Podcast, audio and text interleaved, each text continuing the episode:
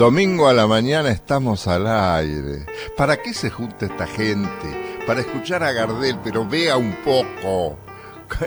¿Cómo le va, Chap, querido Norberto Chap? ¿Cómo está, gran Héctor? Encontrarse para escuchar a Gardel, che, qué lindo. Qué gusto, qué lindo encuentro, por supuesto. Para aliviar un poco las penurias, ¿vio?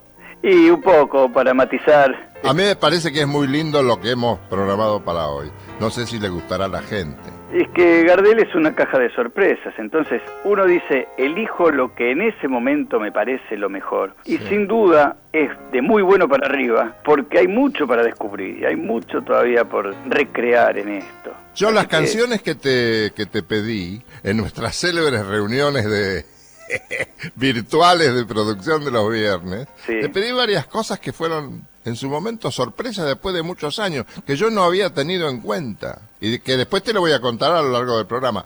Vos, sin embargo, elegiste el carrerito, que es la primera canción que tenemos. Vamos a abrir con el carrerito porque hay un, vínculo muy llamativo, con mucha dulzura de Gardel, del protagonista de ah, este tango, con los animales, con los caballos.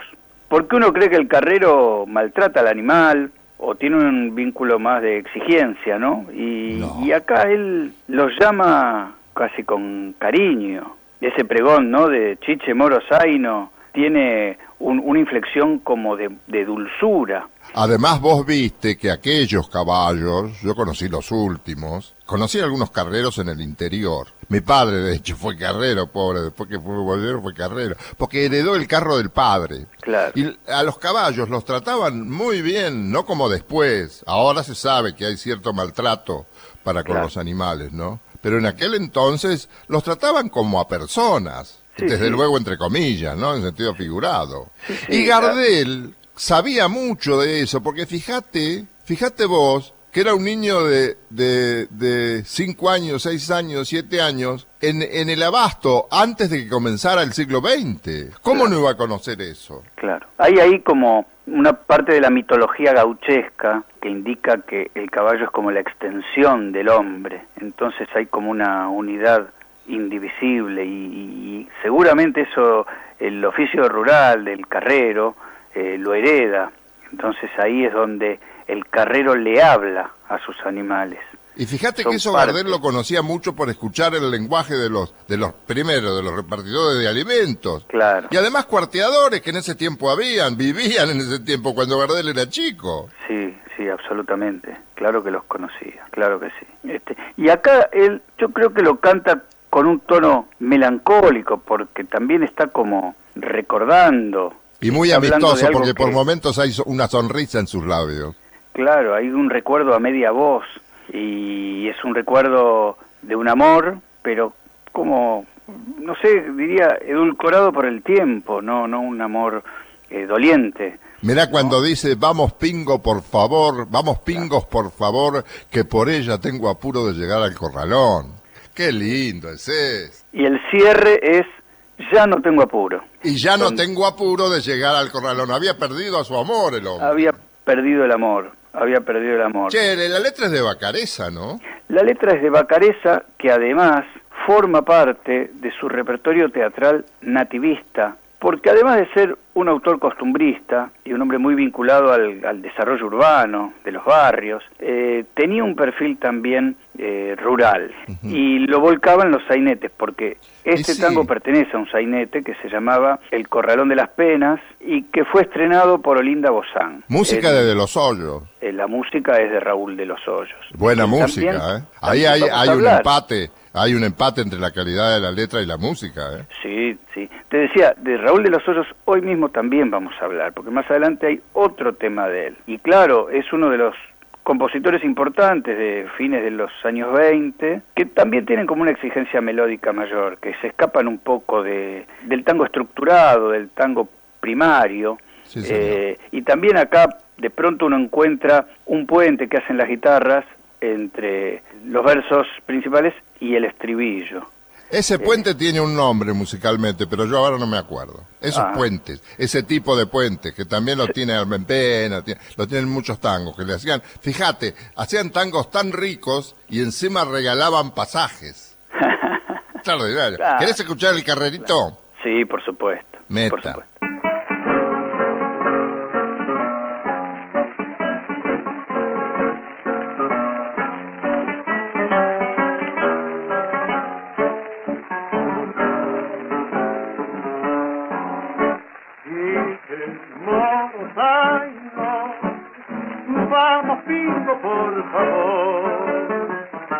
Subir el respeto, no falta más que un tirón. Ay, y de modo, la barranca ya pasó. Y por verla tengo apuro de llegar al corral.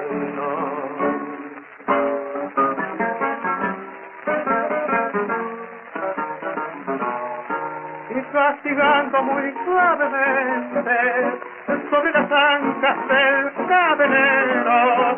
Todas las tardes pasa el carrero, peón de la tropa, el picadero, va de compadres masticando un puño y un laberinto del color del tengo. Llevo en la cinta de su chambergo como regalo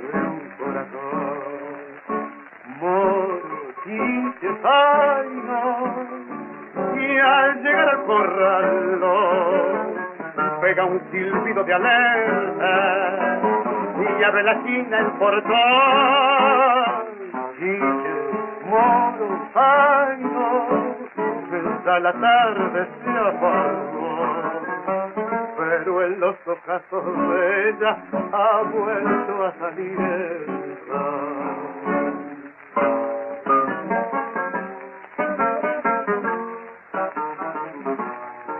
Desata alegre la caballada y tras la cena corta y sencilla pulsa la viola y un tango en con el recuerdo de su canción. Dice moro, la barranca se acabó pero ya no tengo apuro de llegar al corralo. El carrerito de Raúl de los Hoyos y Alberto Bacareza, ¿cuánto le debo a Bacareza? Yo me acuerdo de la voz de Bacareza, yo me acuerdo de la voz de Bacareza por radio. Alberto Bacareza. Y estaba mi padre, mi madre, mi hermano. Y era como otra vida. Esto es del año 26, ¿no, Norberto? Esto es del año 26. Del 6 de julio del 26.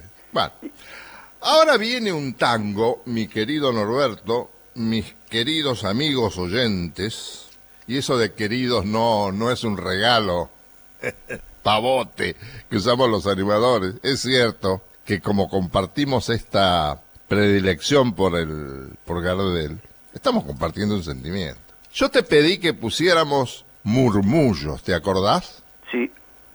Ese tango lo redescubrí, mirá. En mi infancia ese tango no ni siquiera figuró. Lo escuchaba, sí, pero no me llamaba la atención.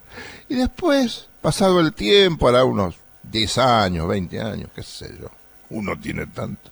Este que yo dije, esto es una, una obra maestra en cuanto al poema que es la letra.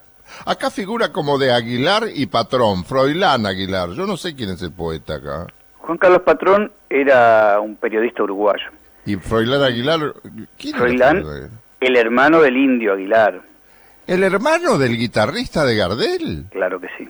Ah, no lo sabía. Bueno, este poema, Murmullos, un poco en algún momento de la vida nos sucede a todos, que son esos pensamientos perversos, que bien a, un amigo mío decía que los, los, los pensamientos saltan como monos locos en la mente de una rama a la otra. Y ah. sobre todo cuando nos acostamos a dormir, a veces nos demoramos porque hay murmullos, esos son los recuerdos, los murmullos que aprietan el corazón, dice la letra. Y, dice que el, el protagonista, el que relata en este caso es Gardel cantando, dice que esos murmullos lo molestan. Y dice, y si les echo para correrlos a la perrada de los sueños, es decir, cuando él quiere cambiar de tema en los pensamientos, dice, esos murmullos uno a uno me matan tuitos los pobres perros. Y ahí Gardel más que nunca es un criollo, querido. la manera de decir murmullos es para mí una maravilla. No, es una maravilla porque además el poeta, que patrón, ¿no? De él estamos hablando, tiene esas metáforas, esas licencias para expresar justamente el, conflicto del hombre. Que en algún momento lo tenemos todos, ¿no? Claro, pero vos fíjate que él dice la tropa de los recuerdos. Él pasa de una tropa a la perrada, pero hace esa... Eh, para venir bien en el trote, para irse siempre son lerdos. Mira qué línea eso, esa. Eso. Para venir bien en el trote, para irse siempre son lerdos. Y, nos pasa, ¿eh? Otra hermosa ¿eh? figura, sí, otra hermosa figura poética es cuando dice que la caña es la que se lleva en ancas a esos recuerdos. Solo la caña los domina y se los lleva al trote en ancas. Por eso siempre tiene sed de caña mi alma. Para apagar la voz que llega del pasado y cuando Gardel remata. Solo la caña los domina. Qué bueno. cuando Gardel remata con ese la voz que llega del pasado, nos introduce en esa escena no la vivimos, pero está bien presente, porque esa voz viene como del fondo de los tiempos. Acá hay otro elemento que enriquece mucho este tango y que es esa trilogía Riverola, Aguilar y Barbieri, ¿no? Que la introducción de las guitarras, del 30. ese trémolo que aparece en el estribillo. A veces uno escucha injustamente el, estigma de que eran escobas como si fuera un término. Ese es Aguilar el que hacía los trémolos y las imitaciones de mandolina. Y en el grupo de guitarristas trajo en un momento problemas. Pero eran internos porque nadie se atrevía a decirle nada a Gardel. No, pero por otro lado, el resultado final era impecable, era irreprochable. bueno. Entonces, a murmullos, con este enorme poema y con esta interpretación, lo completan las guitarras. Sí, sí. Me siento tan identificado con murmullos, ¿no? Tantas veces, yo no, no, no agarraba la caña para dominar a los recuerdos, pero hay veces, cuando era mucho más joven, ¿no? Me he visto mm, dormirme a la, a la madrugada por esos murmullos que jorobaban tanto. ¿Querés que escuchemos murmullo? Sí, por supuesto.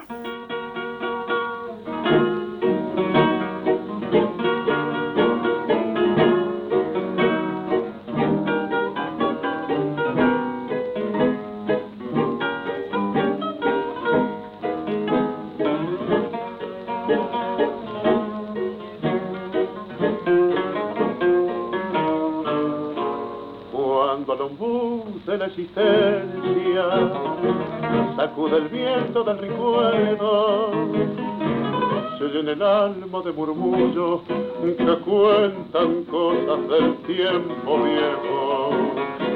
En ocasiones al oírla, el cielo claro de los ojos queda tapado de razón y en otras veces sin querer se va la mano pa'l papón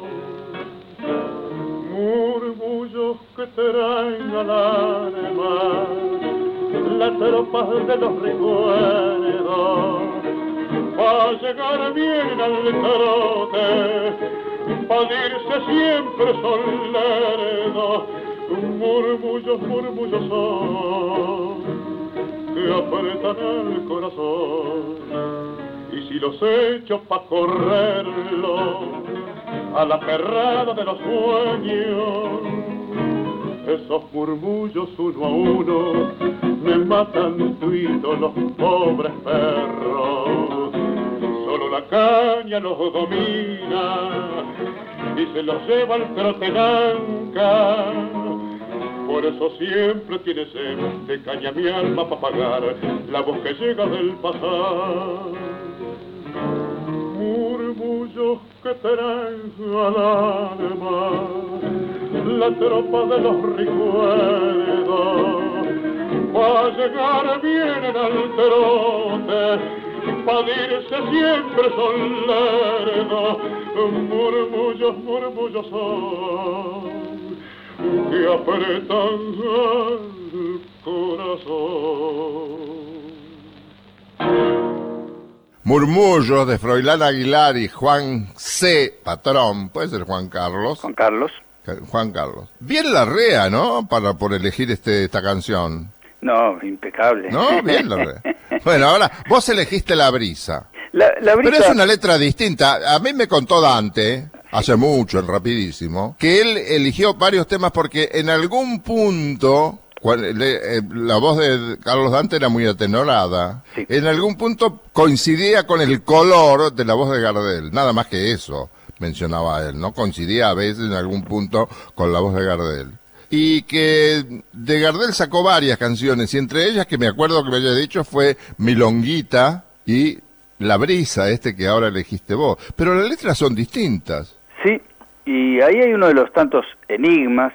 Esta letra Gardel la grabó en el año 22, con lo cual uno infiere que es, si no es de ese año, es muy cercano, sería del año 21.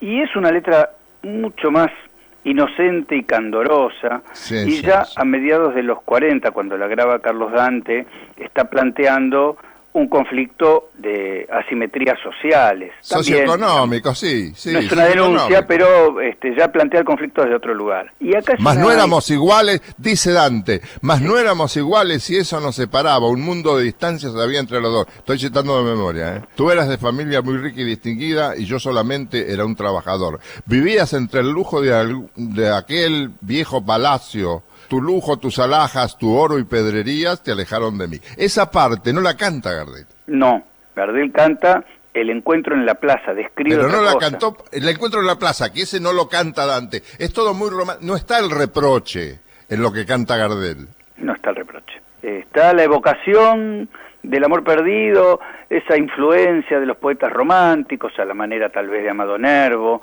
con unos versos que son más sencillos, no son versos muy exigentes en lo literario. No, pero, a mí me gustaba Caruso, Juan Caruso a mí me gustaba, mucho me gustaba. Sí. Aparte era un autor muy prolífico, además de autor teatral, Gardel le grabó muchos temas. Sí, sí, bueno, y este, que es uno de los tangos que trascendieron. Seguramente la versión de Dante ayudó mucho a que la brisa trascendiera los tiempos y que hasta hoy uno identificara rápidamente la melodía. Pero este, lo que a mí también me parece es que Gardel todavía conserva el estilo casi payadoril. Sí, señor. Este es un tango que está en el borde entre la interpretación eh, rural Sí, señor y el aspecto más urbano. Sí, señor, muy bien, muy bien, es eso. Es lo, él, él, con su sentido autocrítico extraordinario, lo cambia con el tiempo y lo cambia totalmente. Sí. Ahora, bueno, claro, acá él lleva adelante esta melodía, que también es una melodía casi sencilla, adaptando la voz, ¿no? Con su registro de tenor, y recién en la tercera parte aparece la exigencia del registro agudo, ¿no? De los tonos altos a los que él llegaba con más frecuencia y con más facilidad en este periodo, en este año 22, que es el periodo de los mm, discos acústicos, de las grabaciones con bocina. ¿Qué habrá pasado en la crítica, en la autocrítica que él se hacía para decidir eliminar esos agudos? Yo lo que puedo así inferir, como si fuera una teoría media traída de los pelos, si se quiere, que al instalarse el tango como un género urbano, muy potente. Él lo advierte, pero muchos otros, muchos otros no lo advertían, algunos eh, cantores de la época no lo advertían y seguían cantando como antes. Sí, sí, pero él lo va cambiando, él va entendiendo que él es la voz de una ciudad, ya no tanto de esas influencias del canto lírico, del bel canto, sino de algo más arraigado en el, en el hombre ya a mediados de los años 20, como bien lleva todo más al centro. Exacto. No, no se va a los extremos, ni al lírico ni al gauchesco. Lleva todo más al centro, o sea, hacia lo que él inventa. Eso, él lo inventa. Y como vos decís, ese año 27 seguramente es el año bisagra, donde él percibe eso. Él, nada, era un, un hombre que absorbía las transformaciones de la sociedad, del ambiente. De Para mí ahí viene, ahí viene la transformación, porque después vamos a escuchar un tango del 28, este, que no voy a decir ahora cuál es, lo, lo decimos después, y ahí ya está la transformación. Claro, ahí sí se ve ese cantor maduro vocalmente, pero además con una cadencia urbana. Ya es la voz cultiva de la su invento, cultiva su invento generosamente. Sí. Bueno, vamos a escuchar la brisa, te propongo, Norberto. Vamos a escuchar la brisa, claro que Dale. sí. Era una tarde, corría una brisa muy cálida y suave por la rosaleda, cerca del lago leyendo poesía, estabas oculto entre la arboleda, turba el silencio con mis suspiro y dos miradas, en una tarde corría una brisa muy cálida y suave por el rosedal. Y nos volvimos a ver en aquel mismo lugar, graduado en un rosal. Está un hombre de mujer, dejando un recuerdo imborrable de hora vivida de ilusión. Mientras la tarde moría y el sol no se enviaba un beso de amor.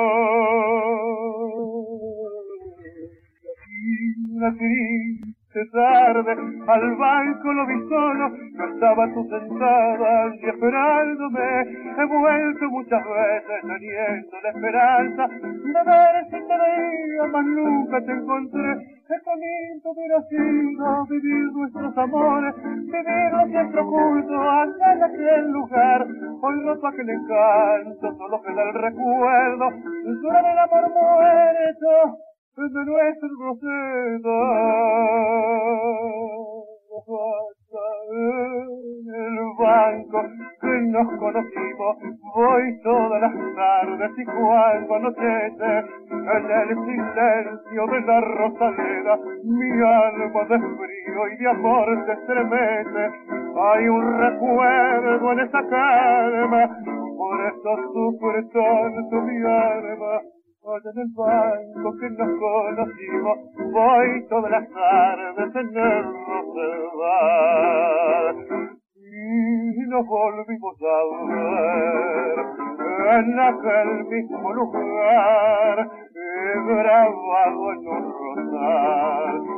Está un hombre de mujer un recuerdo imborrable de horas vividas de ilusión. Mientras la tarde moría y el sol nos enviaba un beso de amor.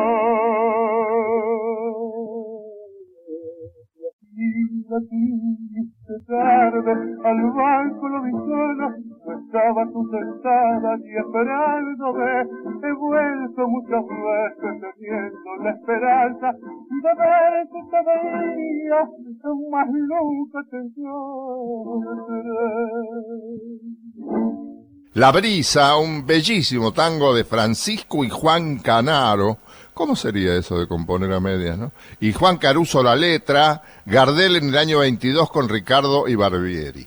Muy bien. Si vos me preguntabas qué programamos ahora, te digo, programamos un tango que a mí no me gustó durante mucho tiempo y que después descubrí que me estaba perdiendo algo. El tango me sigue no gustando su letra, pero me gusta la versión que hace Gardel. El tango es adiós muchachos. Me parece que hay mucha más música que letra. ¿Vos qué te parece? Es, es exactamente tal como vos lo decís. A tal punto, mira cómo son las cosas y, y, y cómo está tan en sintonía con lo que acabas de decir. A tal punto que la música es la que trascendió internacionalmente. Sí. Porque hasta Louis Armstrong lo interpretó con su trompeta, con otro nombre, I Get Ideas, y también en Inglaterra se conoció como Pablo the Dreamer, y ahí lo que prevaleció es la música. Y acá hay una versión de Osvaldo Fresedo instrumental Sí, bellísima, ¿no? sin duda. Pero sin ¿hasta duda. cuándo no me gustó este tango? Hasta que se lo escuché cantar a Gardel. Claro. Fíjate que lo canta casi todo a media voz. A mí ese tango no me gusta. ¿eh? Claro. Este, bueno, viejo, este, a mí lo que dice, de- que dice que Dios tenía envidia y por eso le llevó a la novia, eh, parece un, Sí. desatino. Pero cantado por Gardel se vuelve coherente. Esa, esa ternura que pone Carlos Gardel para expresar esta letra que él la eleva. A esta letra él la eleva, porque si no la tapa la música. Pero además, él transmite el dolor sin necesidad. Esto creo que me lo dejó alguna vez Goyeneche. De melodramas. Goyeneche me dijo, no hace falta arrastrarse por el escenario. Y eso es fantástico. Sabias palabras. Esos tipos que se desgarran la camisa para decir mi mina me dejó. y Gardel acá transmite el dolor con esa voz atenuada, porque no hace falta enfatizar nada, porque lo está expresando con su propia interpretación, ya te está escenificando el conflicto. Gracias, Gardel, por hacerme gustar a Dios, muchacho. No, ni hablar. Y, la letra tiene una, yo creo que tiene una contradicción, un contrasentido. Sí, claro. Porque por un lado es cierto que hay algunas expresiones que uno dice, bueno, por ahí el poeta podría haberse inspirado un poco más, ¿no? Esto de, el, como vos decís, el Dios es el juez supremo. El Señor celoso de sus encantos. el Dios celoso de los encantos de mi novia. Vamos, nene. Y la santa viejita, y la, novia hermosa más linda que una diosa. Pero después tiene ahí una frase que es una enseñanza filosófica también profunda. Cuando dice, contra el destino nadie la talla. Nadie la talla. Ah, y a veces lo que puede pasar es que en un tango, una sola frase, una sola, le mejora el rango. Eso lo mejor. Tenés razón, contra el destino nadie la talla, mi cuerpo, mi cuerpo enfermo no resiste más. Entonces ahí es donde crece el dramatismo, porque ahí el poeta sí acierta en esa frase. Ahí salva la letra, tipo. ¿Eh? Ahí sí. Ahí justifica la guita el tipo. Bueno, vamos, ahí justifica la guita. Vamos a Dios muchachos, eh, eh, pónganle el oído a la ternura de las medias voces de Gardel en casi todos los pasajes de este tango.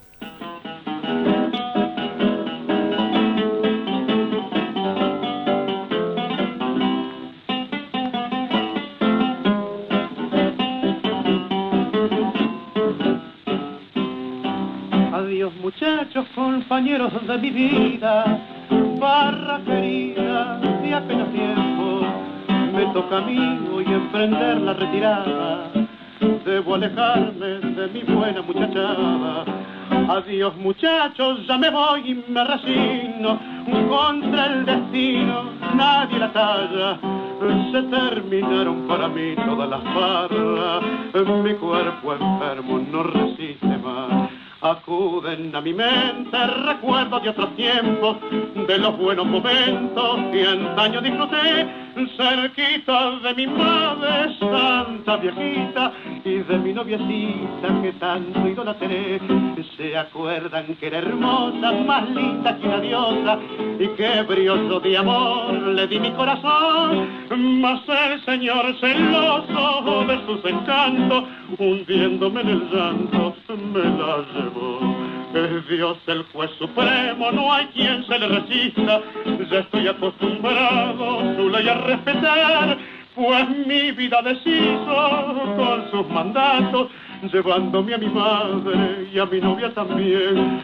Dos lágrimas sinceras derramo en mi partida por la barra querida que nunca me olvidó y al darle a mis amigos el adiós postrero les doy con toda mi alma mi bendición. Adiós muchachos, compañeros de mi vida, barra querida de aquellos tiempos. Mí hoy emprender la retirada, debo alejarme de mi buena muchachada. Adiós muchachos, ya me voy y me resigno, contra el destino nadie es la talla se terminaron para mí toda la farra, mi cuerpo enfermo no resiste más. Adiós muchachos, Sanders y Bedani, son dos autores que tienen otros éxitos. Sanders y Bedani, ¿no, Roberto? Sí. Bueno, acompañaron Ricardo y Barbieri y es del año 28, ya el estilo ya 28, 29, 30 ya está concluido y sigue superando, sigue superando hasta que aparece el, el barítono brillante, que aparecerá al, final de nuestro programa también. Bueno, a ver, ¿ahora qué viene? Ahora viene un fado. Un fado. ¿Vos sabés que yo no sabía que era un fado? No sabía. Era chico, escuchaba esto. Deja de ser caprichosa, portuguesa y dame, por favor, así. Entonces yo pregunté, después más grande, pregunté lo que era el fado. Me, me, me dijeron, el fado es la música portuguesa, la base de la música portuguesa. Me consiguieron algunos fados, todavía no de Amalia Rodríguez. Me enamoré del fado. Vino Amalia Rodríguez, me costó mucho, pero la, me, me atendió finalmente, la entrevisté, Hablando, hablando, hablando, me dijo que tenía toda la colección de discos de Gardel. y le dije si conocía Caprichosa. Dice, sí, muchísima gente conoce esa versión de Caprichosa en, en Portugal. Eh, una, una mujer extraordinaria, Amalia Rodríguez, fatalista, ella creía en el destino. Dice, el destino maneja todo, no tenga duda. Bueno, yo no sé qué sé yo. No digo que sí ni que no, podrá ser. Y ahí nació Caprichosa. ¿Quién es Froilán Aguilar? Perdón, venía de escuchar. El que hablamos hoy, el que hablamos es el hermano de El hermano del indio. Es el hermano del indio. Yo digo, digo interrumpiéndote, que Amalia Rodríguez venía de escuchar a Dios muchachos porque justamente se quedó ahí impregnada con esa frase que decía contra el destino nadie la talla. Ah, no me diga. Entonces ahí es donde ella dijo, es, es por acá, mi, destino es ser fatalista. fatalista total era, ¿eh? y de creer en la letra de los tangos. Y qué artista, ¿eh? ¿No? Y bueno, sí, sí, sí, extraordinaria. Y además también, gracias a ella, también podíamos, redescubriendo el fado, entender que es una expresión más bien melancólica. Sí, totalmente. Eh, es más melancólico que el tango, el fado. Es, más melancólico que el tango. Sí. Está más identificado o inspirado en la soledad. Bueno, en, una ciudad portuaria en todo caso, ¿no? Sí, sí, eh, sí, La nostalgia, las despedidas. Y en este caso, este Froilán Aguilar lo que hace es una melodía festiva prácticamente. Sí. Es, es, un juego amoroso lo que desarrolla Gardel.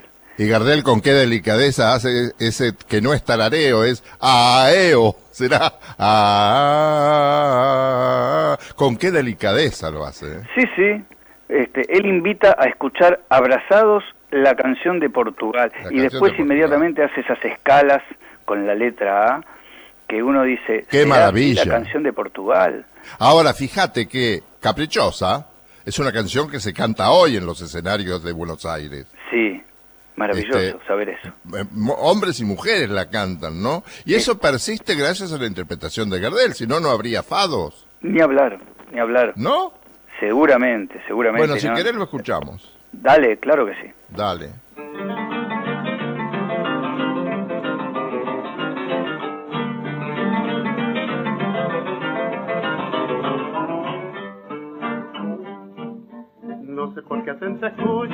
Portuguesa linda mi canción de amor.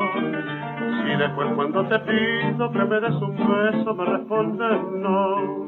Ay de mí, siempre así. Deja de ser caprichosa, portuguesa y dame de una vez el sí. En Portugal nido, hasta ahora abandonado, donde si escucha el oído, siempre irás cantar un fado. Si tú quieres portuguesa, vamos juntos para allá, y abrazados sentiremos la canción de Portugal. Decídete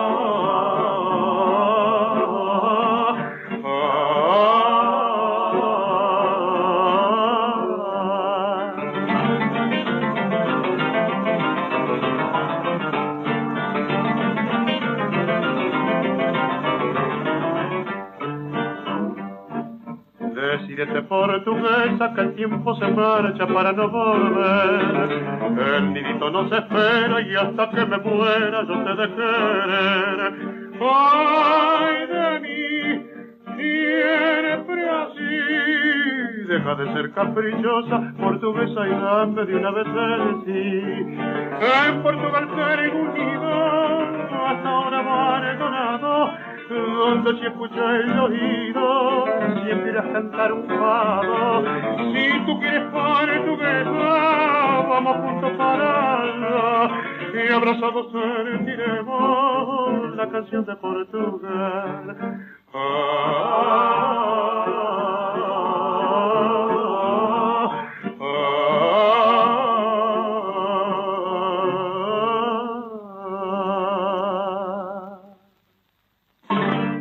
Caprichosa, qué, linda canción. No le hacía asco a nada, este todo le salía bien, ¿no? no de Fabián Aguilar, el hermano del Indio Aguilar, el guitarrista de Gardel, con quien Gardel tuvo algunos encontronazos un poco después del 30, un poco después de esta grabación. Porque parece ser que Aguilar tenía buena pinta y también era ganador con las chicas, ¿sabías eso? Ajá. Y hubo un problema en Niza y lo hizo volver ah. Aguilar. Y por mucho tiempo no contó con, con José María Aguilar, que era un gran guitarrista. ¿Cuáles fueron los motivos? Hay contradicciones, por eso sería entrar en chimentos decirlo, ¿no? Pero se tuvo que volver Aguilar y debe haber sido bravo lo que pasó. Bueno, acá acompañaron Barbieri, Aguilar y Riverol. Bueno, esto que viene lo elegiste vos. Y esto que viene es, nada, una versión que a mí me, me, eriza la piel porque... También de Raúl de los Hoyos. Eh, también de Raúl de los Hoyos.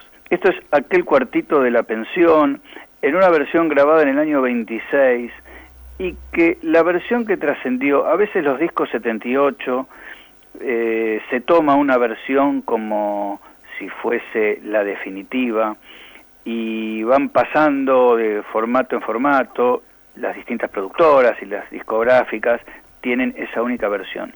Yo creo que esta versión, si uno pudiera encontrar un disco 78 en perfecto estado, sería aún más brillante y más sonora de lo que es. Es una versión que se escucha como nostálgica, apagada. Pero no la volvió a grabar, ¿eh? Como una gran melancolía. No, no la volvió a grabar. Y no la volvió a grabar y a lo mejor yo tiendo a creer que también un poco que ver tiene con el disco original de donde se hizo la reproducción. No estamos hablando ni de ahora ni del año pasado, a lo mejor es un disco que se tomó como, como matriz hace 50 años y quedó esta. Pero eh, naturalmente esto no hace la historia, porque la historia del tango es que la protagonista es una mujer y Gardel le agrega un recitado inicial donde dice que escucha la canción, escuchó la canción de parte de una hermosa muchachita triste y recién ahí arranca. Y es una interpretación de puro dolor, es un dolor contenido, Gardel, recién lo decíamos, no se arranca la camisa para tener que expresar un sentimiento, pero sí es un dolor palpable, es un dolor presente. Ahí está la grandeza del intérprete. Esa es la grandeza del intérprete porque es el punto exacto del dolor en que no sobreactúa y lo manifiesta. Esto es cuando uno dice, ¿cuál es la diferencia? Que lo interpreta, que no lo canta, que no lo recita, que no lo expresa, no lo lee del atril, lo interpreta. ¿Se la damos? Y espero, por supuesto. Aquel cuartito de la pensión.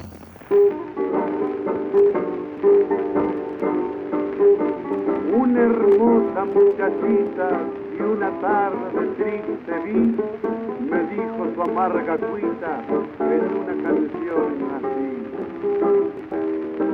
hay que volver derrotado de París la ciudad bruja deshecho como burbuja aquella loca pasión porque sufrí también esa tortura y que por vos mi corazón yo quiero ser para tu noche oscura la lucecita de otra ilusión. Aquel cuartito de la pensión que en otro tiempo no veo llegar. Después del beso en que el amor unía, por siempre lo que ansiaba calor de hogar. Si vos lo vieras mudo y tristón, igual queriendo también penar. Ya no se empilcha con el oro del día, ni vibra con las dianas de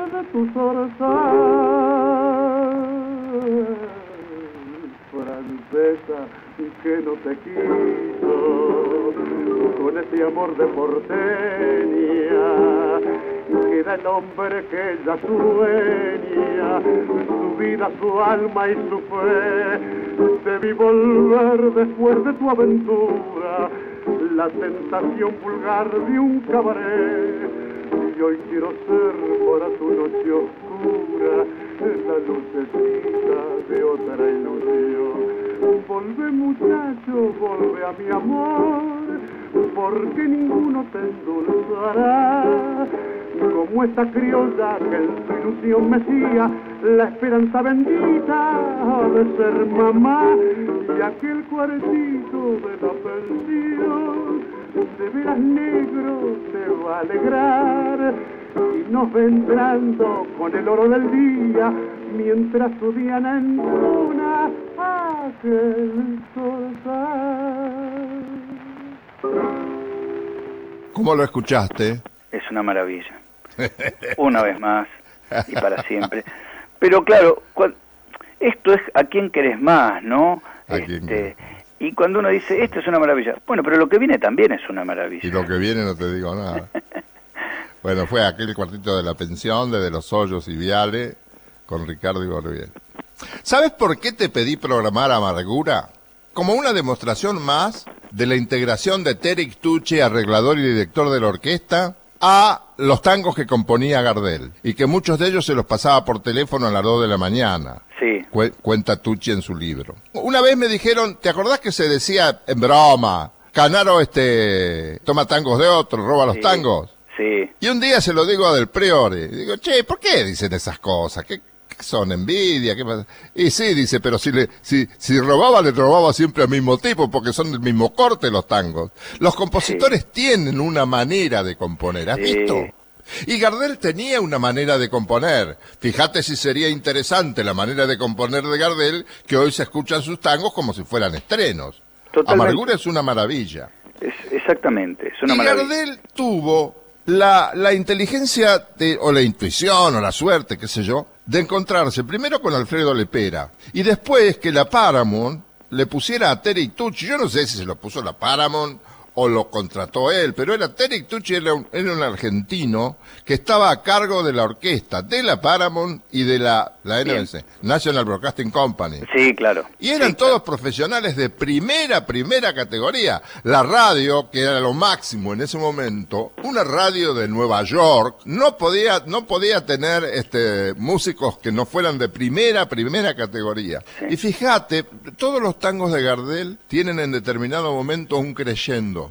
¿Te has dado cuenta vos? Sí, sí. Y en ese hay un creyendo, no me acuerdo ahora el, tramo de la letra que es, donde la orquesta va en creyendo haciendo la armonía y Gardel también va en el creyendo con la letra y terminan tan justo juntos que es una maravilla. Solamente un, un, un, director orquestal que lo entendiera mucho a este fenómeno podía tener esta justeza para dirigir la orquesta y además nada molestaba al cantor. No, acá hay un, eh, en la última estrofa, él comienza con un matiz muy suave, esto que se dice un pianísimo pero cuando llega esa última estrofa, cuando recordámelo, él canta, recordámelo, a ver. Es como una condena, su risa siempre igual. Ahí eso, el creyendo genera el efecto de la revelación de ese drama. Es como una condena, su risa siempre igual, ahí va ah. creyendo y es lo que le llaman algunos músicos el momento culmine de la canción. Exacto, es, es ahí donde la orquesta pone el énfasis necesario para revelar el conflicto. Ahora vos fijate que termina una violinada gorda que manda ahí el, arreglador y el director, justo, justo con la voz de Gardel. Sí. Ay, y, cómo me gusta y, y también debo decir que en ese verso final, donde Gardel dice, hoy hay en mi huella solo llanto y mi dolor, ah, aparece, aunque es ya un cantor internacional, con una voz más madura, pero aparece nuevamente el cantor criollo que se quiebra. Sí, sí, acá no hay técnica, eh, acá hay intuición, acá hay corazón, acá hay algo que trasciende la partitura y que trasciende el compromiso del contrato internacional. Acá está Gardel. Acá Norberto además ya está el barítono brillante, ¿eh? Sí. Es barítono, ¿eh? Ya no está más el tenor aquel de barrio. Sin duda. Bueno, ¿escuchamos Amargura? Escuchamos esta versión de Amargura, porque después viene otra cosa, que es Amargura también, pero que no es amargura. Y que me sugeriste vos. Sí. Pero primero va amargura.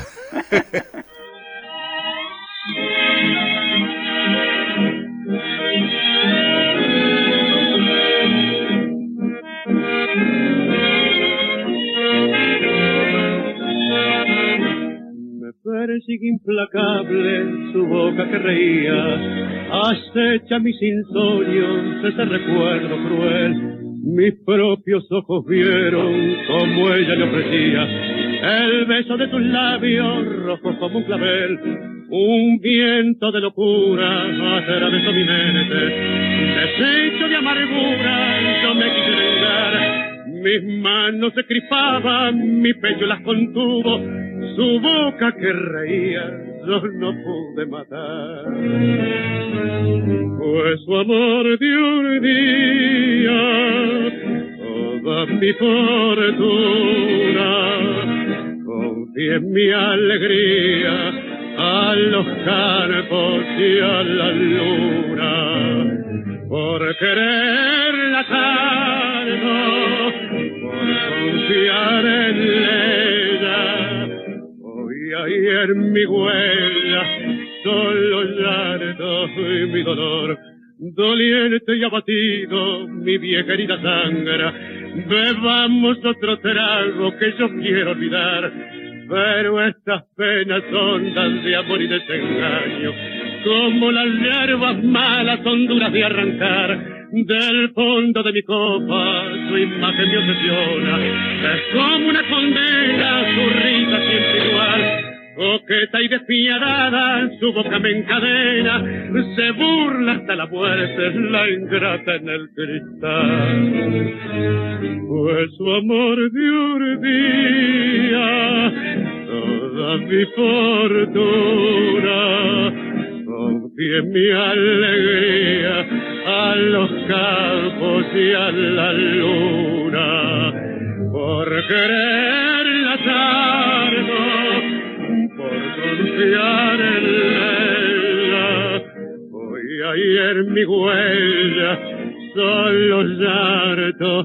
y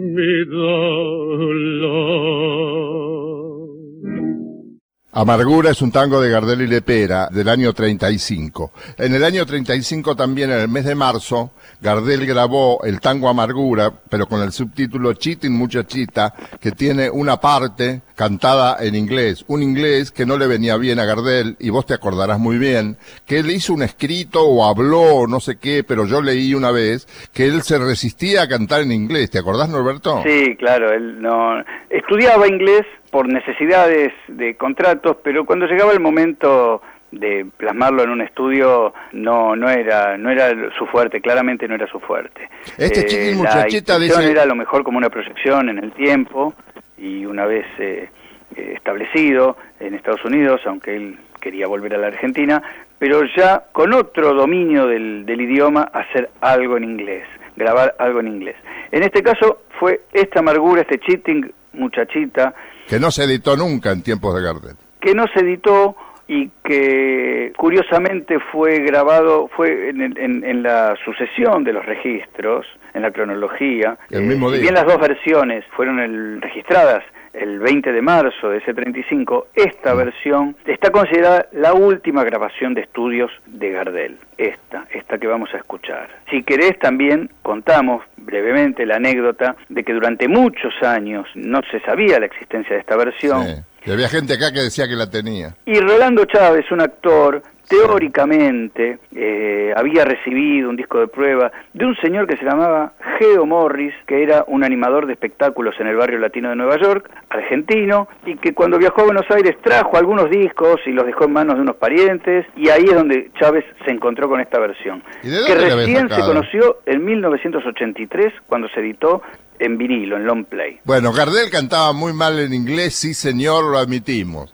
Pero la parte que canta en castellano es un fenómeno. Es el mismo tango, Amargura, Chitin Muchachita.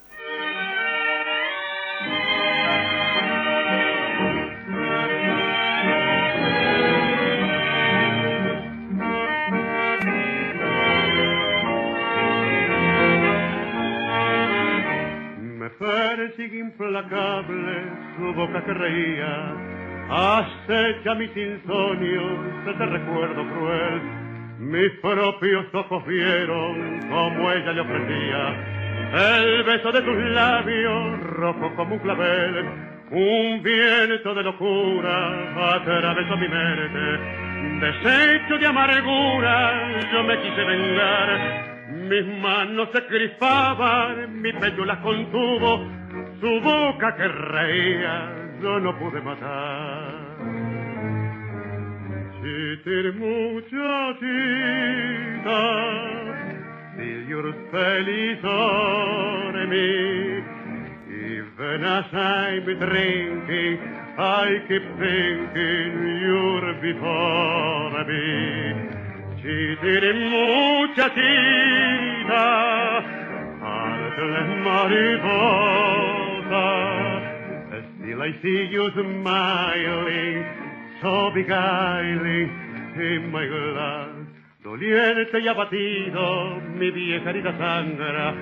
Bebamos otro trago que yo quiero olvidar. Pero estas penas hondas de amor y desengaño como las hierbas malas honduras de arrancar del fondo de mi copa su imagen me obsesiona es como una condena su risa siempre igual. Coqueta y despiadada su boca me encadena. Se burla hasta la muerte la ingrata en el cristal muchachita till you're feliz on me. Even as I'm drinking, I keep thinking you're before me. Chitine muchachita, de mariposa. Till I see you smiling, so beguiling, in my glass. Amargura, Chitin, Muchachita, Gardel se resistía a cantar en inglés, tanto que pidió que este disco no lo editaran nunca. Después, en contra de su voluntad, lo editaron. Era de Gardel Lepera, ya se sabe, y el que escribió la letra en inglés, vaya letra, se llamaba John Snow. Juan Nieve. ¿Eh? Anda a saber si era un señor o era un, un apodo, no sé. Un no sé qué.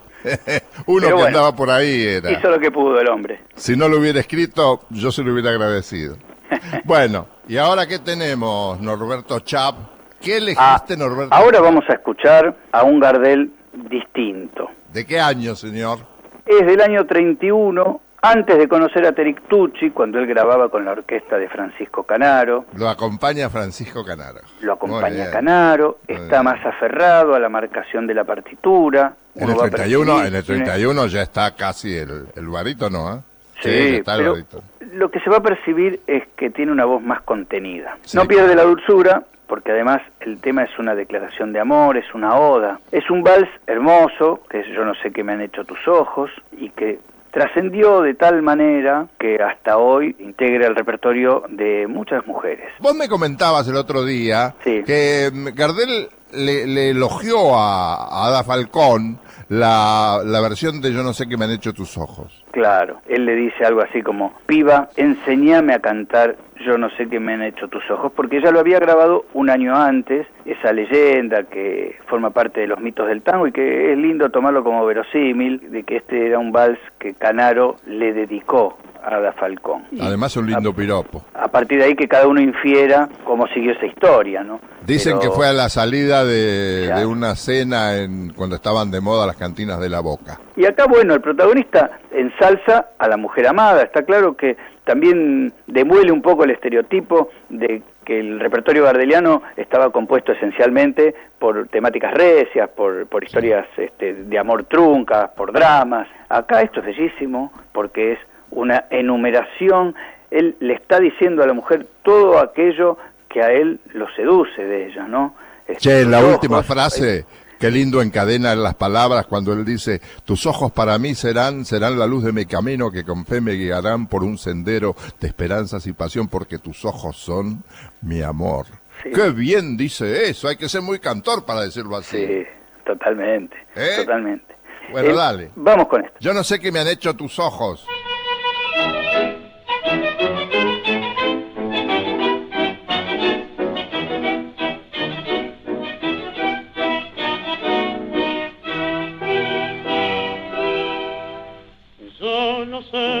Es cariño el que siento, yo no sé si será una pasión. Solo sé que al no verte una pena va rondando por mi corazón. Solo sé que me han hecho tus ojos y al mirarme me matan de amor. Solo sé que me han hecho tus labios y al besar mis labios se olvida el dolor.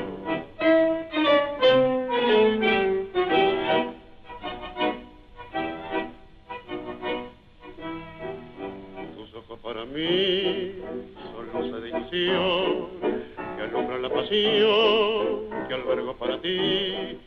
Tus ojos son destellos que van reflejando ternura y amor.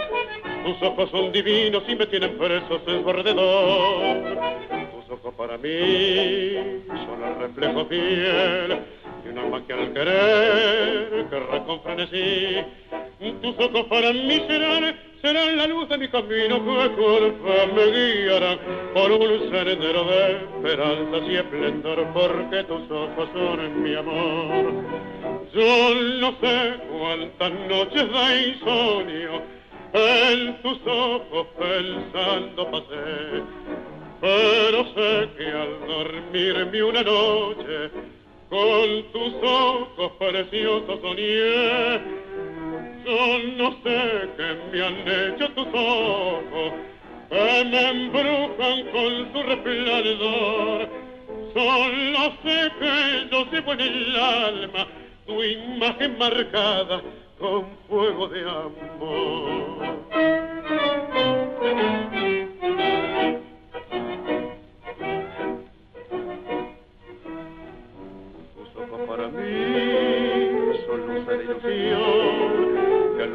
Que albergo para ti. Tus ojos son destellos que van reflejando ternura y amor. Tus ojos son divinos y me tienen presos en su alrededor. Tus ojos para mí son el reflejo fiel de un alma que al querer querrá con frenesí. Tus ojos para mí serán, será la luz de mi camino que curva me guiará por un sendero de esperanza y esplendor, porque tus ojos son mi amor.